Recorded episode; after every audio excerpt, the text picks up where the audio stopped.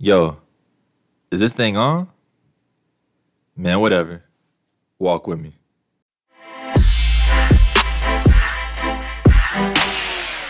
Welcome back to Walk with TFB.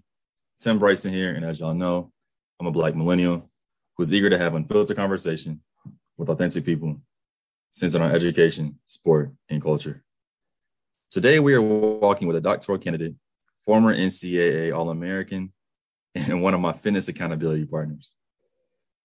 An Indy native, he moved to Cincinnati and attended Mount St. Joseph University as a wrestling college athlete. While at Mount St. Joe's, our guest was a three year starter, set multiple school records, and earned his spot as a 2014 NCAA All American. His leadership as team captain and president of the Student Athlete Advisory Committee prepared him well for his next steps as an MBA candidate and graduate, an assistant wrestling coach at Mount St. Joe's before working as the assistant director for career services at the University of Cincinnati. But his educational career was just beginning. Our guest is currently a PhD candidate in the Educational Leadership and Policy Studies program at Kansas University. His research centers on college athletics and higher education. And a quantitative methodologist, he uses college impact, sociology, and organizational behavior theories to ground his work. Broadly, his current research agenda explores college esports, social justice in college sport, and higher education governance. He's dope as fuck. And if you're in a position to hire a tenure track faculty role, highly, highly, highly recommend that this guest is your guy. When he's not reading or writing, you can find him drinking a local craft beer, building the, la- building the latest Lego set, or cheering on his Los Angeles Chargers. I met this man on Twitter, and he's been instrumental in my PhD journey since our first conversation. He is committed to preparing equity and justice driven leaders of the future but this walk will be all about how he is bringing his authentic self in our daily fight to evolve higher education. So without further ado, y'all help me welcome future Dr. Wayne Black. What's up, homie? Man, how in the fuck did you find all of that? No, I did my research. Come on, you know this. You're a regular, you know this. Some of that stuff I know where you got it from from that Twitter thread, but those I'm like, man, wait, how he I don't even be talking about this kind of stuff. Like how people be finding it. That's like that's one hell of an intro. I appreciate it, bro. I appreciate it. But before we go any further, a couple things, couple things, couple things.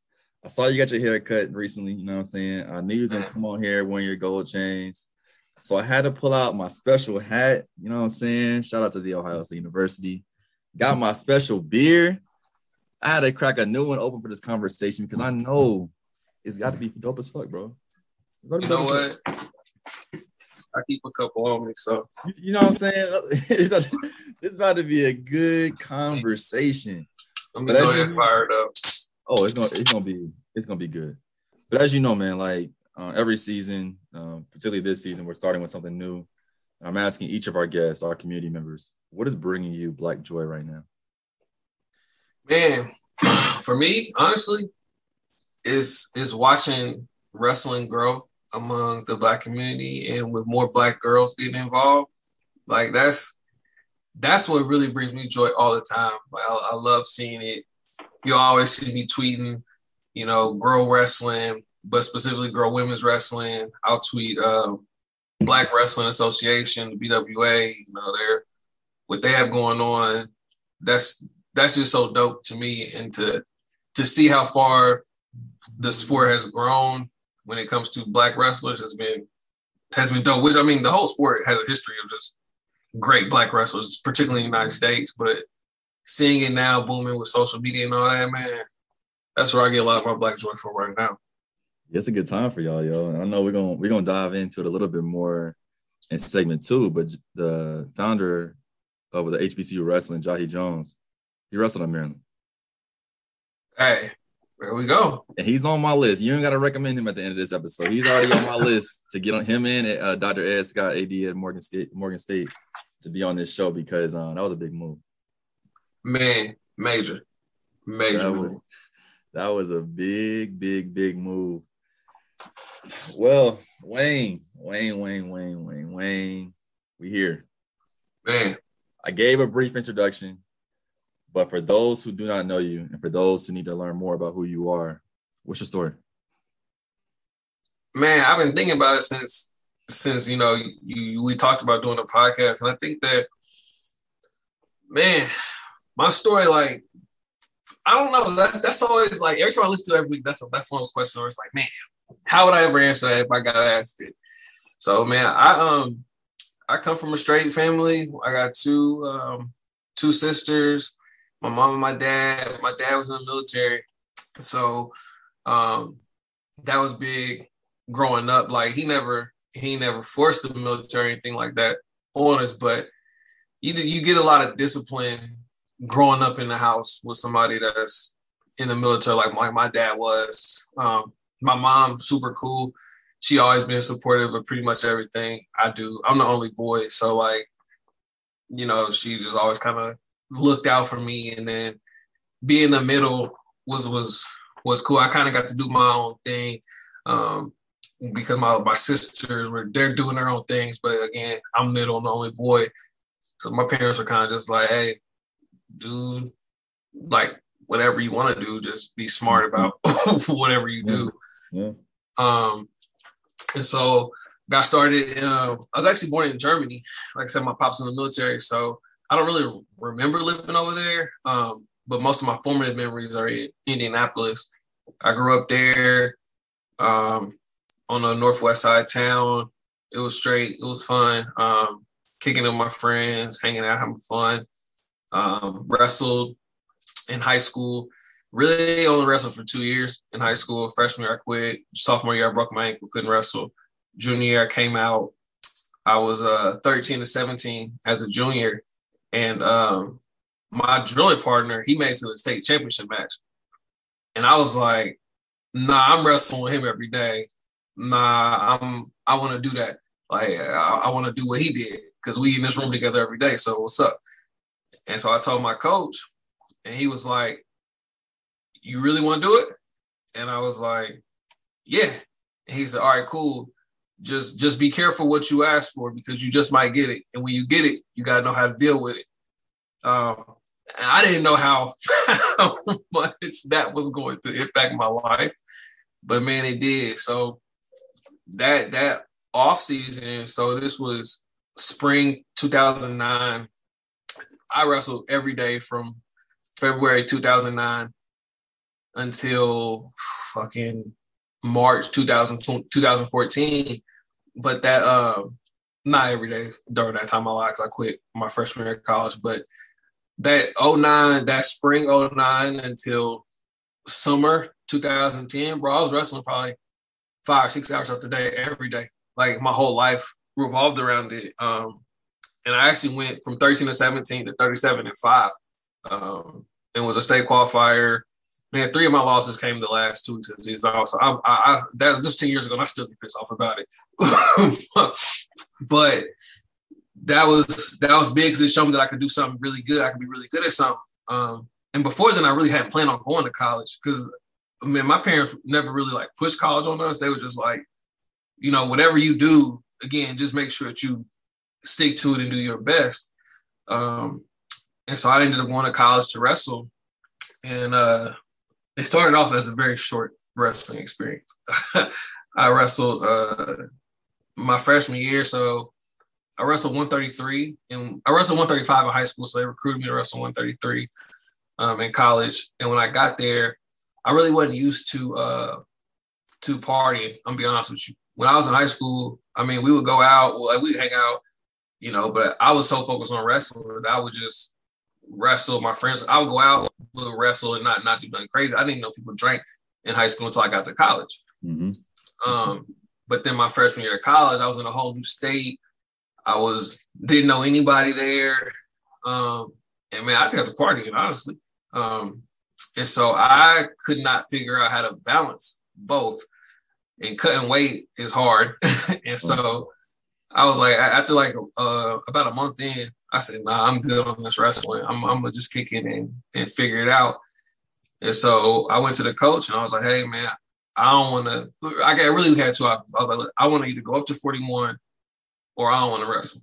And he was like, you could try. He said, let's try making 33 and see what happens and see if you still like it. I knew because we wrestled the Eastern Michigan Open. This was in November 2010. I knew that Thursday that I was not wrestling anymore after this tournament. Like I told him I was gonna wrestle in that tournament, so I was gonna do it. But after that, I knew I was quitting. Like it, it didn't matter. How I could have won that tournament, and I was still quitting. It, it didn't matter. And so went to the tournament. I made 33. I did all right. I went two and two. Um, but then after that, I was quit. And so I checked out for a year, and that was the best decision I think I ever made. Uh, my, my dad was pissed. He was mad. We didn't talk for a while after that because I didn't tell him. I told my mom, but I knew my dad would, wouldn't have. He'd be like, "Now you wrestling." So I ain't say nothing. And then I was at home over winter break, and he was like, "Yo, why are you still here?" he was like, "Don't you need to go back for wrestling?" And I was like, "Oh yeah, I quit." And so we kind of we ain't really had no falling out, but he, he, he was not happy about that. So we didn't talk for a little bit. Um, but over that time, what I did, man, I really figured out how to be a college student and really figured out like why was I in school. And so um, I figured out like, yo, I can come and party and still wrestle and still, you know, get get, get decent grades or whatever, be fine. And I actually started to miss wrestling. So I went back to the coach and I was like, hey, you know, I don't want to come out this year because the season we the season never over at this one because this was this was January 2011. So I'm like, look, I don't really want to come out, but I want to come back. So could I? And what would that look like? And so he just had a real conversation with me and was like, look, you gotta do X, Y, and Z in order to come back. And that's how you gonna get you a spot. So I was like, all right, cool, fuck it. When I wrestled all off season, came back in shape, um, and then had a pretty good career after that. I mean, my my sophomore through senior year, I was 107 and 45, and 22 of my losses came my sophomore year. It was ridiculous. I should have never have wrestled 60 matches as a sophomore, but I did. So, yeah, ended up uh, being All American, and that that was kind of my career. I think this thing froze. Can you hear me? I can still hear you. We're good. All right so yeah, um, All American as a senior, placed eighth. I really, man, looking back, bro. So they placed top eight at nationals. I wrestled everyone except for the person who took six. Person who be, took second, I beat him. Person who took fourth, I beat him. I lost to the person who took first and third, and I got upset by the person who took fifth. And then um, my seventh place match, this kind of goes back to like how how I view myself. Like I believe in myself more than I believe in anything, so I'm always gonna bet on myself. And so we were in this match for seventh place, and literally I tied a match with 20 seconds left. It's 12 to 12, and we go out of bounds. And I look at my coach, and I'm like, "Hey, yo, can I just let him up?" And my coach was like, "Go ahead." And I knew letting him up, he was gonna go up 13-12. I did not care. I was like, look, I'm gonna go score this takedown, or I'm not, and, and I'm gonna lose. But if I'm gonna lose, I'm gonna lose how I want to lose. And so I end up losing 13 to 12 because I couldn't get that last takedown. But what that instilled in me was, bro, you just always got to bet on yourself, and whatever happened, happened. And my dad was like, I knew as soon as you got that takedown on top that you was gonna let him up. He was like, you just that's just how you are are. And so we sat in there and we was watching the finals um, and my weight, and my dad was like, "See, if you wouldn't have quit your freshman year, that'd have been you in the finals wrestling right now." And I looked at him. I just remember saying, "said Shit, if I, if I wouldn't have quit my freshman year, bro, I wouldn't be here right now." So like we, like we, you know, we those are those are like the big moments. Um, and then that just kind of gave me the mentality that just go get whatever you want to get and just and just chase it. And if as long as you're putting your best foot forward you can't be mad at none of the results. And so that I knew when I felt at peace getting the All American trophy that I was in a good space mentally. And it took me a while to get there. So I was I was good. And then I mean you saw you said the rest of my career. So that's kind of how I got to to this point. This is good. This is, that's a very good foundational um, story to get us started today. And I've never asked you this question. I think anyone and probably 99% of the people listen to this podcast episode will ask a similar question in that how the hell did you get even into wrestling? Bro, I get asked that a lot. Like, Like that's that's a that's you I kind of skip look like over I that, but like that's Yeah, an important question. yeah, I don't look like I wrestle at all. Um, man, I had a good high school coach. I was on an all black wrestling team. Um, High school? Yeah, bro. yeah, we black. We was black, bro.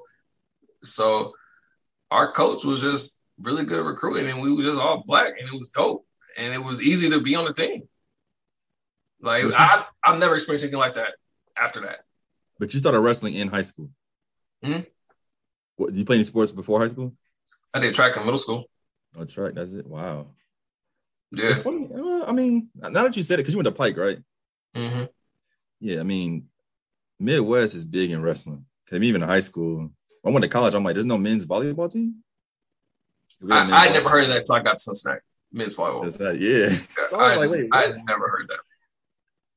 Was like, there's no wrestling. So I'm like, what? Wait, what are we doing here? Okay, now that, that makes sense then. But I mean, like I said before, you you wrestled through uh, Mount St. Joe's, uh, spent some time at UC, uh, but now you're at Kansas um, as a doc candidate. And so just take us to why a PhD, right? Why leave a full time job to pursue a PhD as a full time student, right? I mean, because again, these are important decisions to your point about, you know, uh, quitting. You say quitting, stepping out, dropping out your freshman year at Mount St. Joe's, but important decisions that have helped to shape your career um, since then. Uh, so why a doc, yo, and why Kansas? Man, so the why Kansas is easy. That's the only place I got in. Um, so that's that. That's one. The first thing that was the only place I got in, and um, I really liked the flexibility that I would get in this program. And I would say the path I took to a PhD, I probably would not recommend to a lot of people um, because I'm not in a cohort. I'm essentially the only full time doc student here in a PhD program. Now we do have an EDD cohort based program, but and I took some classes with them, but it's still not exactly the same as being a PhD. Um, and so I had to do a lot of legwork uh, to make to make my own network beyond just the campus. And they do a great job here supporting me in everything that I want to do when it comes to my research, but it's definitely a lot on me to figure out how to navigate it. But I like that coming into the program. And that, and that was a big reason why I took it on top of them being on one place that accepted me. Now, why a PhD? That's a, so when I started, when I started, I told you I wanted to be a college president. Um, and I knew that in order for me to be a college president, I was gonna have to get a PhD. So it was really just like, all right, you gotta go check this, you gotta go check this off the box to do it. Um, and how I ended up want, even wanting to be a college president was I got the job at UC. I was working at Upward Bound before I took that job at UC. I was an academic advisor. So I transitioned over to UC and I was at lunch with uh with somebody one day and they was like, you know, basically like you're a good leader. You ever thought about being like a like a college president? Because they're like, you're going from a a, at Mount St. Joseph, it's like you're going from a you're gonna be you were a big fish in a small pond at Mount St. Joseph, which, which very much was true. And they're like, now you're going to UC where you're a small fish in a big pond. So what are you gonna do to set yourself apart, really? Um, and then get through the conversation, and they were just like, you you should consider being a college president. And I was like, you know what? Fuck, you right. I can do that. I could, I could definitely do that. And I was like, it'd be cool. Black college president, the title. I thought that was it, that shit sounded good. Um, but then once I got into my PhD program, so all right, so I graduated my master's in 2015. I came back to school in 2018. So over that time I was working. Um, but in 2018, when I came back to school, the first class I took was uh, governance in higher ed. And I really enjoy governance in higher ed. I really do. But what I realized in taking that class was I have no interest in being a college president. Do I have the the physical, intellectual skills to do the job? Yeah, that's not, I mean, yeah, I could do that. But like the politicking and stuff like that, I'm good playing political games up to a certain point. After mm-hmm. that point, I'm cool. I'm not. I'm not gonna try to make myself fit into these spaces. Like I can't. I would have been giving up too much of my authentic self to pursue that, and so I was like, "Fuck it, I'm good on on that." And I really like teaching, and I like research. Um, and so I was like, "I'm gonna just lock in on these two things and just be really, really good at them and see where my career goes from there. And so uh, I, I, switched pretty quick. I switched my focus pretty quickly. Um, and, it, and it's been, man, for me, it's been great. It's been love, honestly. So I'm, I'm gonna take this segment too, um, which seems like abruptly, but it's not because it's all, connected. Because one of the biggest things you talk about, particularly on Twitter uh, and informal and formal conversations, is um, you know being a higher ed person, if you will, and put that in air quotes, but researching college sport. And so you talked a little bit about. We're gonna get to your Twitter thread in just a second. I, I gotta I gotta tee this up the right way. But you talked about wanting to pursue a doc, right? Initially because you want to be a college president. But before we go any further, talking about the intersection of higher ed and college sport or like thereof, why did you continue to choose a PhD, even after you knew at some point that a college presidency was not for you? Man, I was locked in. Um, and once I once I realized that with faculty, I would have some autonomy, I would have some flexibility, and I could still kind of do what I wanted to do with my career. It was like, nah, I'm I'm I'm good with this. Like I I, I truly enjoy what I do. Like I like researching, I like teaching.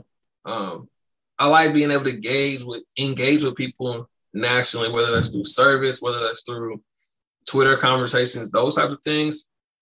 I enjoy that, and I enjoy like the the intellectual space and being able to to use research to identify practical issues and then address those practical issues. So that was why I was like, man, ain't no point in me leaving. I'm good. I like it. I'm good at this. Whoa, what, no, no, I'm good. I'm, I'm, good. I'm just stay the course and just do something else. And then if I want to, like one day be a college president, the door is still open. It ain't, like, it ain't like I can't do it. I got I had the credentials at that point, and I'll be a research one tenure track. So it's just kind of like I still I ain't really lose nothing. I wouldn't have lost anything by continuing through it. So I just stuck with it. Okay, I hear you. But to your point about politicking with the with the university uh, presidency, academia. a lot I want to say about academia, but let me. Be, mm-hmm. I'll be quiet since I'm on my podcast today but you still are choosing to pursue a doc in a structure, in a system, which I feel like we talk about every episode this season on purpose, which is great, that comes with its own politics. One of which being the intersection and or appreciation and or absence of college sport within higher ed research. Or higher ed within college sport research. However you want to however we want to take it and so you recently, I'm not to say you went viral, but you, I mean, you were pretty visible in your comments about uh, interdis- interdisciplinary research, particularly uh, looking at how college sport is really absent in higher ed research. And so I don't want to take your words from you. And so I want you just to begin to explain to those who are listening, like what is it that you're speaking to and or about uh, when you shared those tweets uh, just a few days ago? Man, it's one of those things that like, if you in it, you understand it, right? Sure. Like, sure.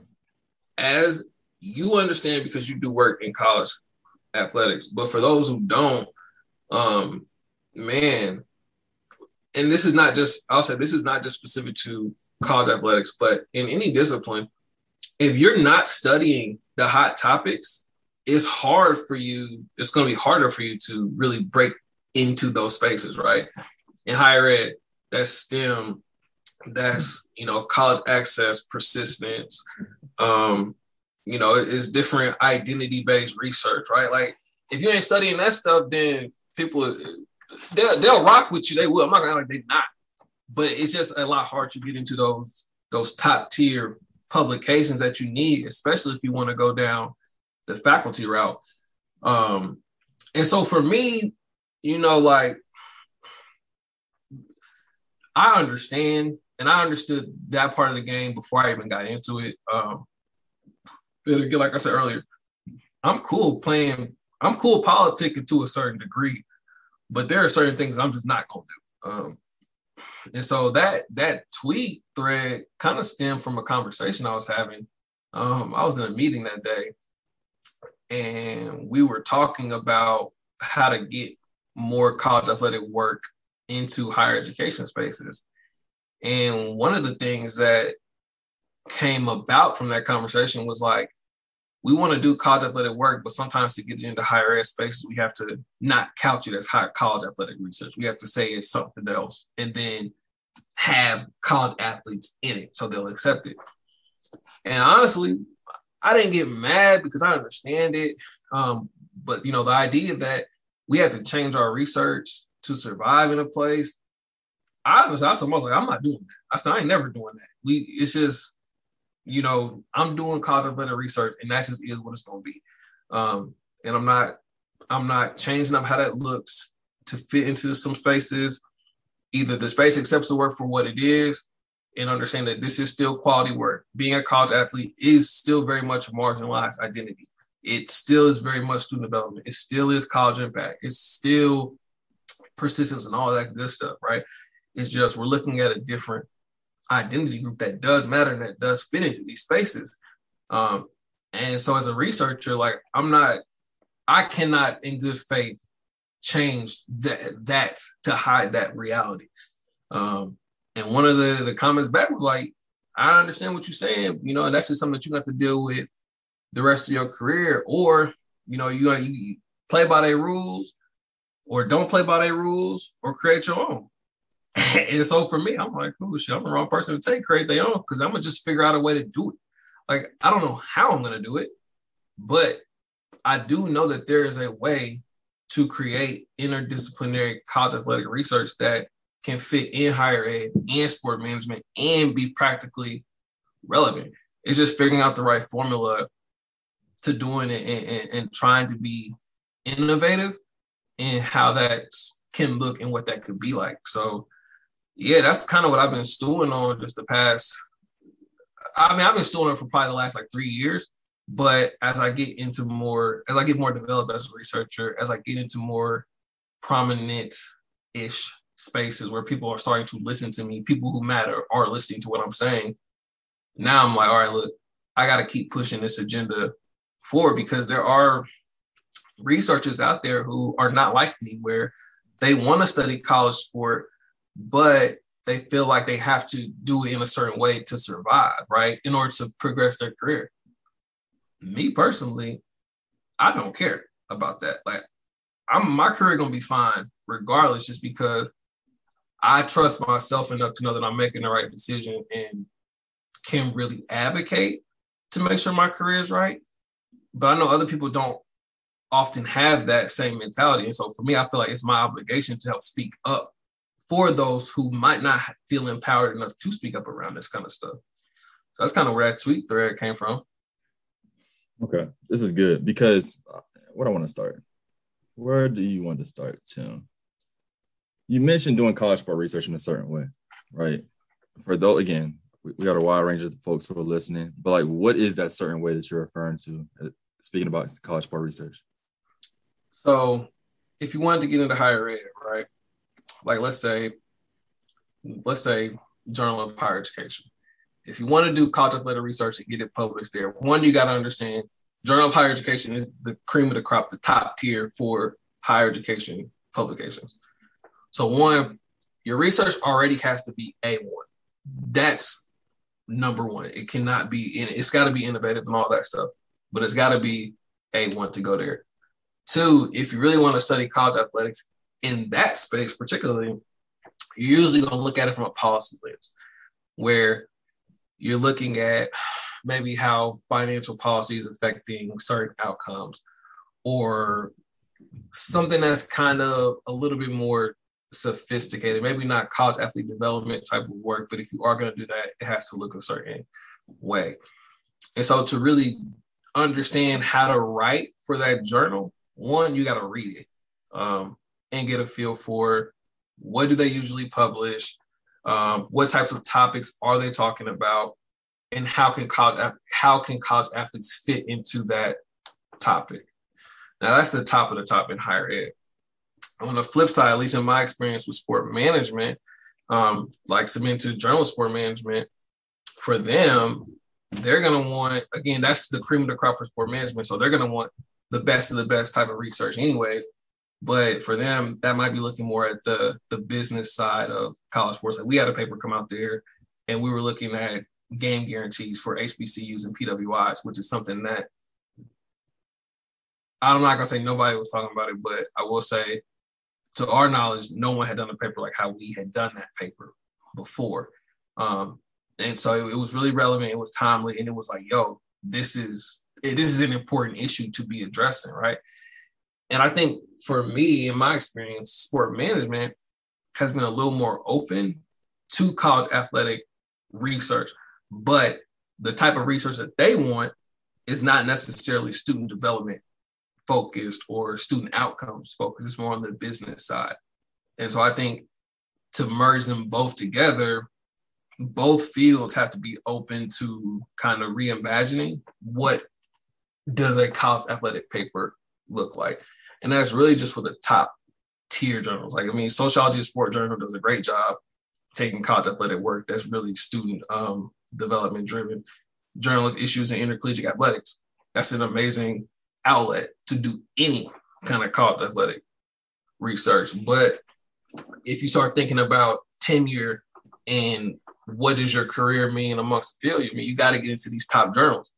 And if you can't get into some of these top journals, then, then your options are going to be a little bit limited and, and, slightly handicapped. So I think that, that goes back into part of the politics that you were talking talking about before. Though one thing, and I know um, y'all spoke about this as well on that Twitter thread, is that college sport is a business, right? I think at this point, anyone that tries to debate that is just naive as hell and are not reading, reading, reading the room, whatever the case may be. And so, one thing I've been more jaded about, right, and losing hope around and on is like, if college sport is a business, how can we, and or is it even possible to center student development, right, student learning within a business enterprise? I mean, right? Yeah, I think that's a good question. Um, my bad. Were, were you done? I didn't want to. I mean, no, no, no. I'm saying that that's one of the questions I had, but then it, but then translating that going into your um to our point, your point about the research piece and the journal submissions and acceptances is like, are we wasting our time t- trying to make something make sense that just don't make sense? No, I I don't think that. I, all right, so there's a couple things. I, th- I don't necessarily inherently think college sport is a business. Good, I think I think that you have the top one percent of college sports that acts like a higher education institution, but that's really a business. So we're talking Power Five, really your revenue generating sports, football and basketball, women's basketball. You know, at that level, I think that is a business, but because it's within a higher education institution, it has to masquerade as something that it's not. And that's where we start to get a lot of some of these inconsistencies because we're trying to apply we're trying to apply business logics into an organization that is not inherently designed to run as a business. So that's one of the things that I look at too when it comes to studying athletic departments is like, why are we trying to apply business concepts to something that's not? It's it's it's it's its own unique entity. It's not a higher education institution It's not a business either. It's both. And you got to figure out how to make it work. There are some things you're going to pull from each one, but the problem is they just pull from one, which is the business side, mm-hmm. which kind of goes to your question. Yes, I do think you can infuse um, student development into the work in the same way that you would do human resources, right? Like businesses have human resource departments higher education, it's the same exact thing within college athletics. It's just instead of looking at, I think you have multiple levels to look at because you have your practitioners that you got to support and you need to have development from there. But then you also got to look underneath that to infuse a student development piece into it. Now, do I think a lot of college athletic departments care about that? No, because again, they're thinking about it from a business standpoint where it's like, we got to meet this bottom line. But at the end of the day, you're still a nonprofit. like you're still a nonprofit. So we and why we why I think there's a lot of um, misinformed or misaligned values that kind of need to be restructured. But I don't ever I don't ever see that that restructuring actually happening because there's so much money tied up in some of the stuff, particularly at the highest level. And that's really what I should say at the at that top two percent level that's where a lot of these issues come into play, which is not to say that the other 98% don't have issues, but it's not nearly the same as what we look at with Power Five schools and sports like that. Okay, let me. I'll tell you a quick story. I don't think I've ever said this. Definitely not on the record. Don't believe. But I ended up. I know I was gonna get my doc at some point, and I was gonna start fall 21. Super long story short, submitted a proposal to NASPA. It got denied. It was about like uh, leveraging employer relations for college athlete career development. It got denied, and the reason was there's not there's not enough research on this issue to support this presentation. Yeah, research you don't get presentation. What? The what? You can't have research if you don't get presentation. So I said, well, shout out to NASPA, but I said, fuck you, fuck y'all. Like, I'll go do it myself. And so that I literally applied that same semester, fall 19. But I bring this up because one of the comments was about how we as a higher ed industry don't look at college sport professionals as student affairs educators, right?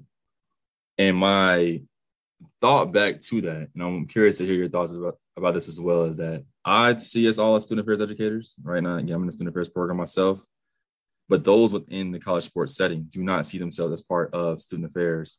And it's not just it not just shows up in the practice, but in the language, right? Go talk to campus. Like campus is a physical environment. Like what like what is campus, right?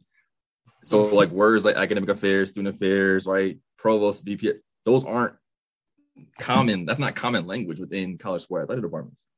And so going back to this piece about the researching, that's one aspect of it.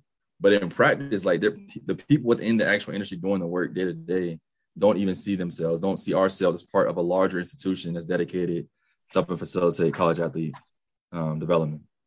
And so, as a as a go ahead as a researcher and scholar, I mean, like, what are your thoughts? Like, what are you thinking when I when I share that, particularly about current practice in 2021? So the funny thing is that comment didn't come up because of what people what people who work in athletic departments think.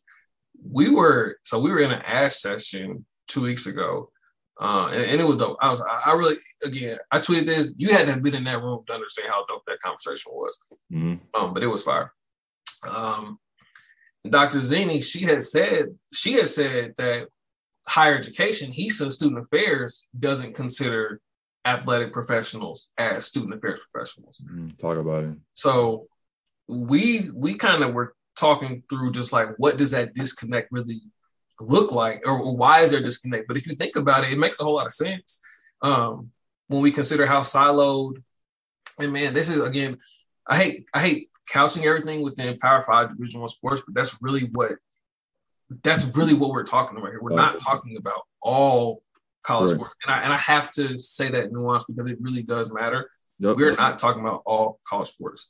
All college sports at every level do not always have these issues. They just appear most frequently at the the big schools, and those are the ones that get the most attention, the most notoriety. So I say all that to say we were really thinking through like why is this an issue? But again, it makes sense when we think about where's your athletic department related located compared to the rest of the campus. It's usually not in a very central spot to where someone, if I worked in student life, right, it wouldn't necessarily be super easy for me to get to the athletic department. Like here at KU, their the athletic department is like way not it's not off campus, but it's definitely not in a central spot. Okay, you got to do a little bit of work to get over there. So those physical barriers really do matter, um, and they put a put a barrier in place. Also, the work is super siloed, right? Like in student affairs, you're kind of taught to to be collaborative, to work with others. But in college sports, y'all are kind of not y'all's and you, but just the field is like, mm-hmm. look, I got my student athlete development. We here. I got these sports. Look, you got basketball. Don't go talk to the tennis player about nothing. Mm-hmm. You talk to basketball, right? Mm-hmm. If, mm-hmm. if, I catch you talking outside of basketball, we'll have a problem, right? So I think those little silos, those unspoken rules, really do put another barrier in place because it's like, uh, why can't I go talk to this person who's probably a little bit more equipped than me to handle this?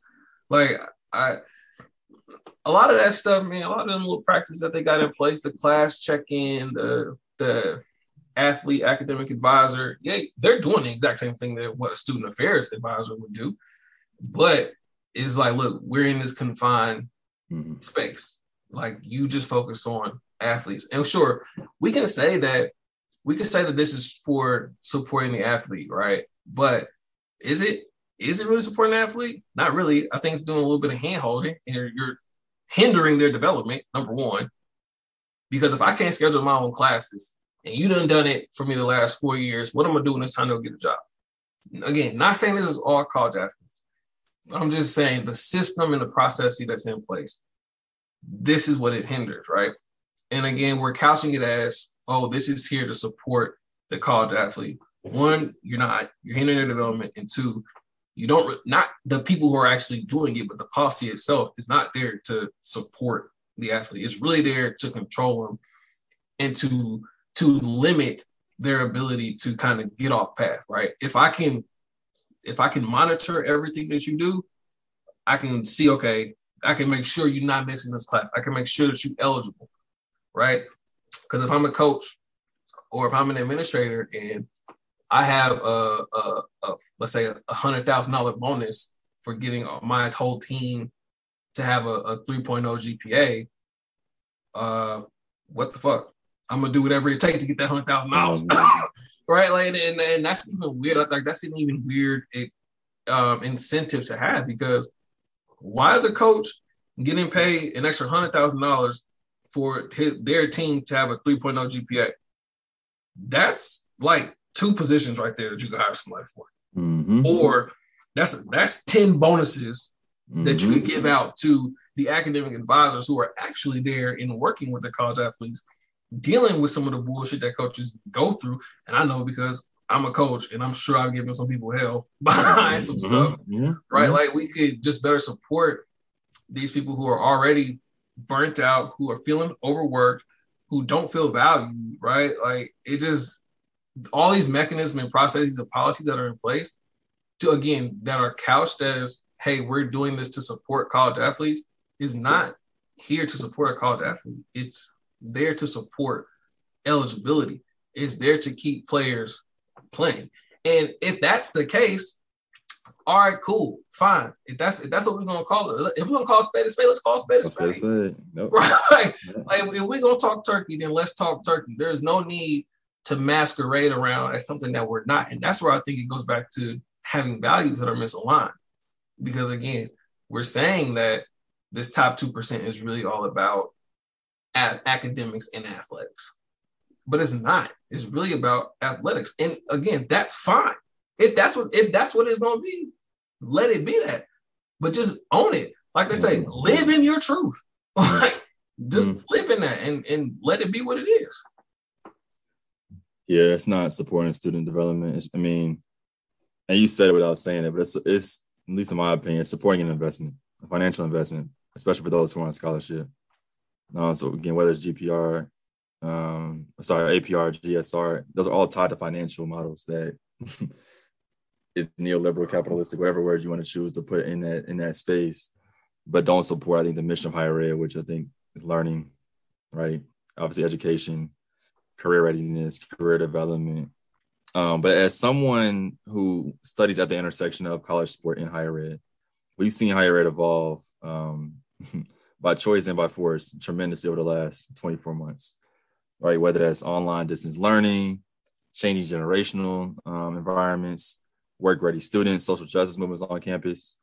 And so, how do you, uh, as someone, again, as a scholar studying at this intersection, see college sport falling in line with these changes to mirror what's happening within a larger higher education setting?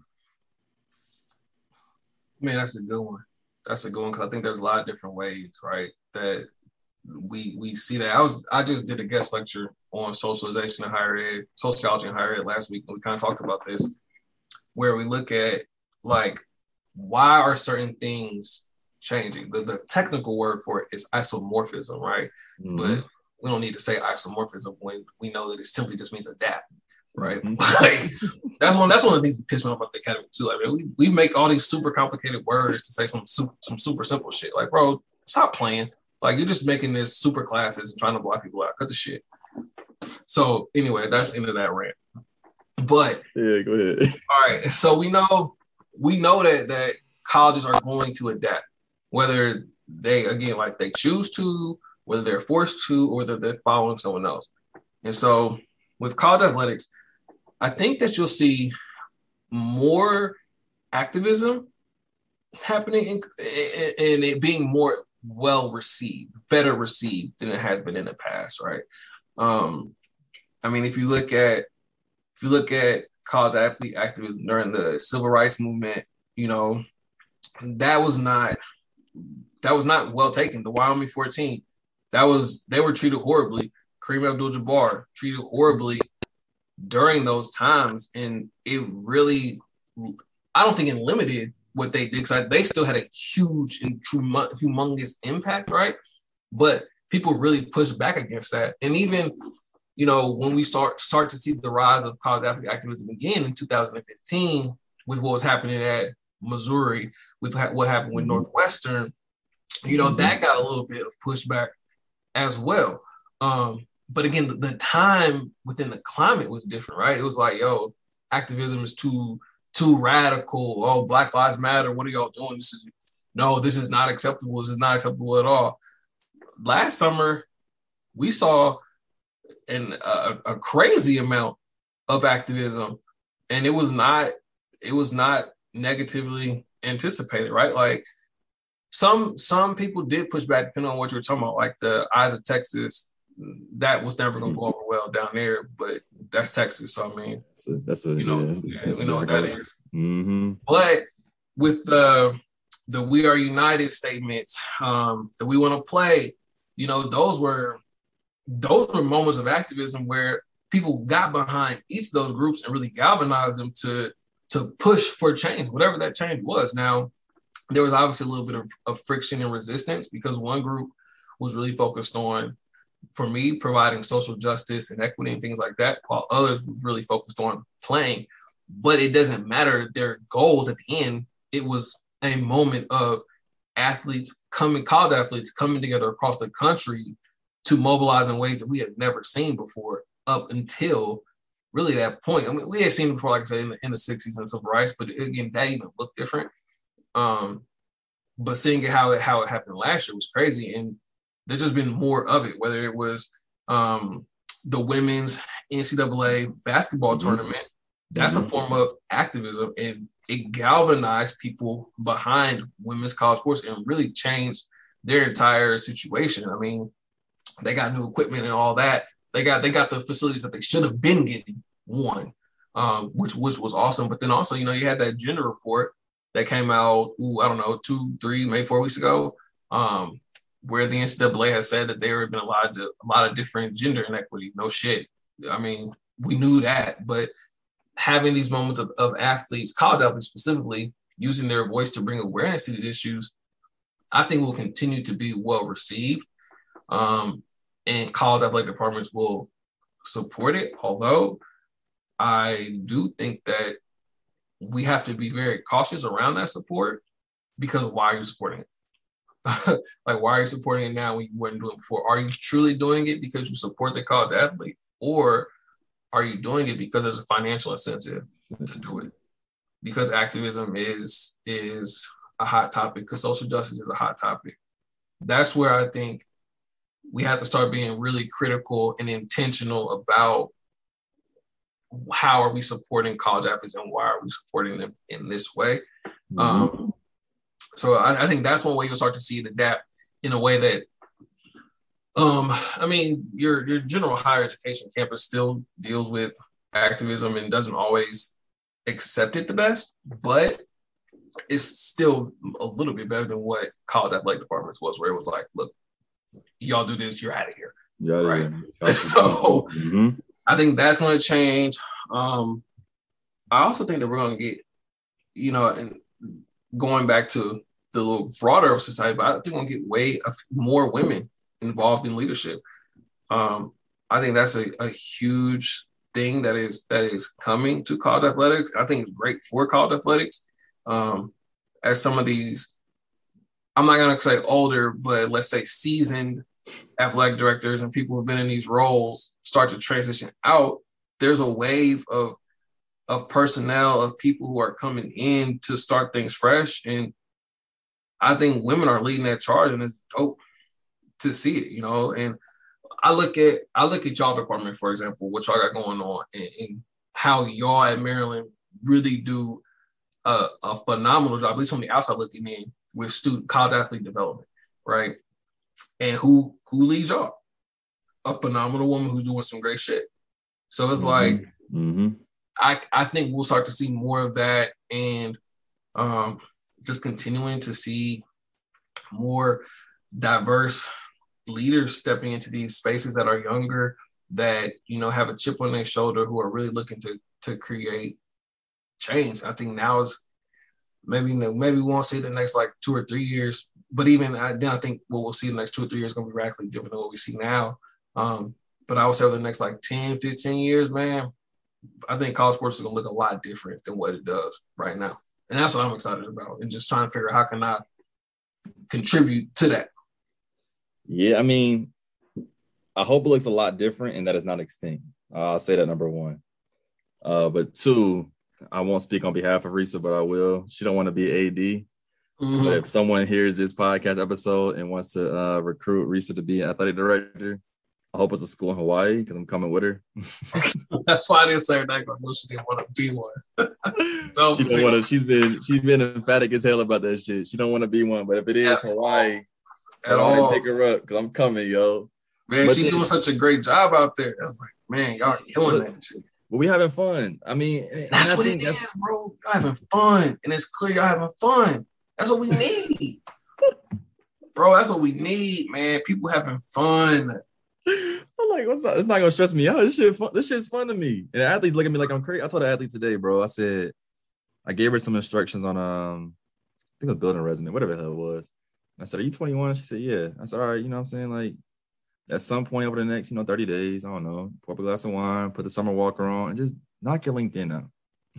knock your resume out. She's like, Oh, you with you with this shit? I'm like, what you mean?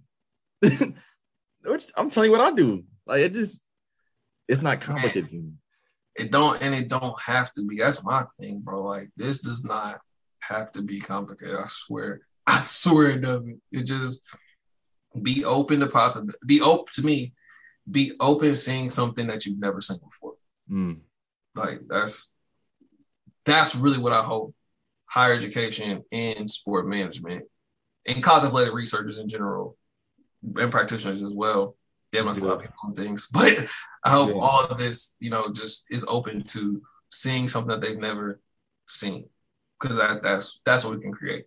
Yeah, man, that's where we're headed to. But the one thing, I'll, the last thing I'll say about, um, I think how college sport will continue to either mirror and or align with the evolving nature of the overall higher education enterprise, um, not just with the activism, but with those who choose to engage in activism. And I initially speak to and think about international athletes. And I've been very upfront about this shit. It's not a secret, whatever. But I think we're gonna. I would not be surprised, and I think we probably got 12 to 18 months until international athletes begin to engage in more explicit and more front-facing activism. Because what they are realizing and discovering right now, going back to your whole issue or whole point about socialization within college sport, is that they're not just college athletes. Like their F1 status comes first and how they're governed in the and they're starting to realize, like, whoa, whoa, whoa, whoa, what's it mean to be F1 student? Like, what's it mean, you know what I'm saying, to get this paperwork signed? And that's been the most intriguing, intriguing thing to watch. Because like, whoa, why why can't I do this? It's not my it's not my athlete status, it's my visa status. What's this really mean? And I think that's something we're gonna continue to see, bro. I'm calling oh, it right now. Get people to ask questions, just question everything. Like I anytime I talk to to doc students who are just starting or masters, I'm like, yo, man, ask. Like, just ask. Do not be. Don't just take what they give you, yo. Like, you have power in this. It's if you want to know, ask. Because I mean, here's the thing. Worst case, worst case, right? They tell you no or they don't answer your question, and you in the exact same spot you're already in. But at least you ask. Now, best case scenario, you ask, and maybe you get some change, maybe get some information that you can use and leverage. Who knows? But you at least gotta be willing to ask and challenge and push kind of what your reality is. And I say that I guess kind of in a place of privilege where like I feel like I can do that in most spaces that I walk into. Like if I get into a space and there's something that kind of look like fucked up or look a little shady to me, I have no issues bringing that up. like at all. Like what's what's what's going on? Somebody, somebody tell me. And again, whether they answer me or not, it doesn't matter. But I always try to push and push boundaries when I can to make it a little bit more socially justice, a little more socially equitable for yeah. People. But I think, but I think that goes back to uh, in. we're gonna have a I'm gonna have a whole like doc student series at some point uh, sooner or later. But it goes back to I think when I asked a doc student this recently, like I once I said like fuck this PhD respectfully, my life changed forever. Like this experience changed forever because I wasn't tied to the grade, tied to the reason. Just having again having fun. But you said that much early in your doc program, which I think going back to your, your point about the whole privilege piece, it's like I'm gonna ask, like that fuck it, I'm gonna ask. I'm gonna ask. But there are people who are scared to ask because their identity, their words, whatever is tied to this degree program. You know what I'm saying? Bro, I've been Wayne Black way longer than I've been a PhD. I mean, I, have been Wayne Black 30 years, bro. Like this PhD is not does not define me. This is it's dope. It's cool to have three letters in front of your name or two letters in a period. Yeah, yeah. But, but bro, at the end of the day, I'm gonna always be Wayne Black, bro. That's that's just me. And somebody told me, that's like, I just, I just wish I had had like like like an ounce of the confidence you have. And I'd be like, man, look, my name is my name. Like my, my parents named me this, and that's just how I go about it. Like I just really look at everything like, yo, if you, if if if my name is on it, it it has to be to me to a certain standard. And so I'm bro, I, I always leave it at that. Like, look, it don't matter what I'm doing, whether I'm getting a PhD, man, I could be selling ice on the corner. Like, bro, it's gonna be the best ice in the corner. Period. Mm-hmm. And that's just how I always have operated. And so like I don't I never get caught up in this whole PhD shit. Like, bro, at the end of the day, I'm a black man mm-hmm. named Wayne Black, and mm-hmm. I'm I, I'm just authentically myself, and I try to always be that. I ask myself one question every day, constant reminder, or it's not even a question. It's just look, it it costs zero to be a good person today. Mm-hmm. Be a good person, and that's that's how I go into it. And I will say Twitter has helped with that, particularly in the academy, because I follow a lot of people who are kind of like, fuck it, I'm gonna just be me. And once I saw them start doing it, it was like, cool, they good. I'm they're cool. And that's you know, as long as I make sure I do good work, it don't matter. Fuck. It. Like it don't matter what I say. If if my work is good, people know my name. Like that's why I just tweet about bullshit all the time. Whatever comes to my head, like I just tweet it. And sometimes it hits, sometimes it doesn't. But at the end of the day, people know. So shit. When when I when I do get serious and when it is time to talk turkey, people know to listen and they know that I'm not bullshitting, but that's because I do good work as well. And I've also take time to improve my work, whether that's DMing people on Twitter, having these phone calls, asking why, like, like how are you doing this, and really thinking about my strategy and why I do the things that I do when it comes to my work, bro. Man, once I realized that shit, it was, it was right. Couldn't tell me nothing. No worries, little baby, man. When it's time to handle business, I zone in.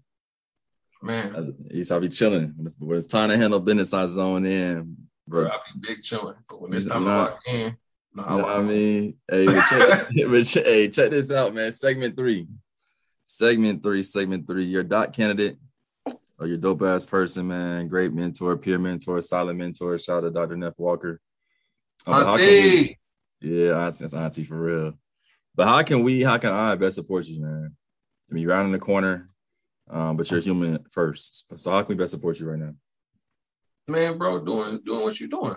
You know, creating the space to have these conversations. I know people say that all the time, but that's that's one thing for sure that I appreciate about you and the work that you do, bro. You you always looking out. You know, I hit you up was like I saw you doing your uh, workout accountability show. I hit you up was like, yo, look, I'm trying to lose a little bit of weight. Mm. I need you to, to hit me up on these days. Whoop, boom, you've been good with that. So that's one way, you know, just continue doing you, bro. And then for me, um, man, support other doc students that want to get into the work. Just you know, yep. as I as I help as others have helped me, I try to do the same with others. So I put that back on others too. Just like I help you have conversation with you about your research, mm-hmm. about whatever. All I ask is that when the next person come up, you help them with the same thing because that's going we are we all going to end up in leadership roles one day. Hence why I started that group chat. Yep. Yep. You know, we're all going to end up in leadership roles, and I think that everyone in that group is a, a, a leader who really could do some great shit. So I like having us all together, but I do want us all to continue to help bring others into that space. Because the more of us we can get into these spaces, the more liberatory, the more socially just these spaces are going to be. And then, man, last thing for real support, support, support women's wrestling and Black wrestling. Follow your local high schools, follow your colleges. Just check it out and see what it's like. Cause man, it's fun. It's different. It's definitely different. It take a little bit of uh it take a little bit of uh getting used to, but man, that that that joint saved my life, man. It showed opened so many doors for me and really helped turn me into the person that I am today. So I, I support others in wrestling, learn a little bit more about it. That's real. Hey, I appreciate the uh, the compliment. And though we did not have time to dive deeper into uh, wrestling, particularly in the Black community, this episode, we will we will have that conversation at another time. But I will be sure to have that conversation with Jahi Jones and or Dr. Scott at Morgan yes. State on your behalf. Definitely, definitely get them believe that. That, uh, that shit definitely coming. But you know, this season, man. Before we bounce, we got a few uh, quick hitters for you. And the first one, your favorite sports memory. Man, my favorite sports memory as an athlete. Athlete, uh, spectator, uh, either in person or on, on TV. Like, favorite sports memory. My favorite sports memory for as an athlete was was become All American. Easy. Because um, there was a lot that went into that. From almost got kicked off the team as a senior, almost quit as a senior. So that was that was my favorite one as an athlete. As a coach, um, coaching my first state placer. Mm. That was that was amazing because I trust him. I told look, he trusted me, and I told all of them, that look, y'all come to practice there extra 15 minutes every twice a week. I'll get you to state, and I'll get you on the podium. And they trusted me, and they did. And so that was that was those are my two favorite memories. So, Coach Coach Black, okay, your top five artists, top five artists, no order, just top five overall in life or right now? In genre? Man, this always we'll say we'll say what I mean, we'll say in life. We'll say in life. All right, all right, all right, all right. I'm gonna just go with rap. That's fine. Because that's that's a little easier. Whew. This is not in any order. Um, I'm definitely putting Jeezy on there because he's my favorite artist of all time. Period. Jeezy. Um, oof. I'm gonna throw Rick Ross on there as well. Okay. These are just my favorites, man. So if you hear this, I'm not saying these are the best, man. These are just my top five. Hey, yeah, your top five. Yeah, your favorite. Not start mentioning me or nothing like that. This is just my top five. Mine. I want to say I'm gonna throw Drake in there. Uh-huh. Um, oh, I got throwing Lil Wayne. This is all new shit too. I, I'm not like I don't listen to old stuff. Um, what's that for? I said Rick Ross, Drake, Jeezy, Wayne. Wayne, yep. Man, it pains me to say this. It does. He's been blowing me lately, but I gotta put Kanye West in there. He gotta be man, man. I, that that that first, those first like four albums, man. That's that's that's crazy, man. That's crazy. He, he get on my nerves, man. He get on my nerves. Him and Lil Wayne, they be lying, man. They just be lying. They just a bunch of liars. yeah, Kanye got to be on there for sure. But Wayne, I mean, I'm sure you had a lot, you had a lot of fun growing up quoting Wayne versus with a name like Wayne. So growing up, man. I, I mean, even Wayne now too. But I mean, I'm saying now. when this shit was dropping, like you know, new release, like, bruh, in like 06, 05, 06, man, man, man, it was, what, what a time. What a time. Crying. All right, you going to bottomless brunch. Bottomless brunch. Uh, the tab is paid. The bill is paid. You plus five people. Who are you bringing? James Baldwin for sure. Um, that's one. It's I get five. Yep. All right, so yeah, we got James Baldwin in there. Um, I would have to throw Malcolm X in as well. Um, man, this is where it gets a little harder for me.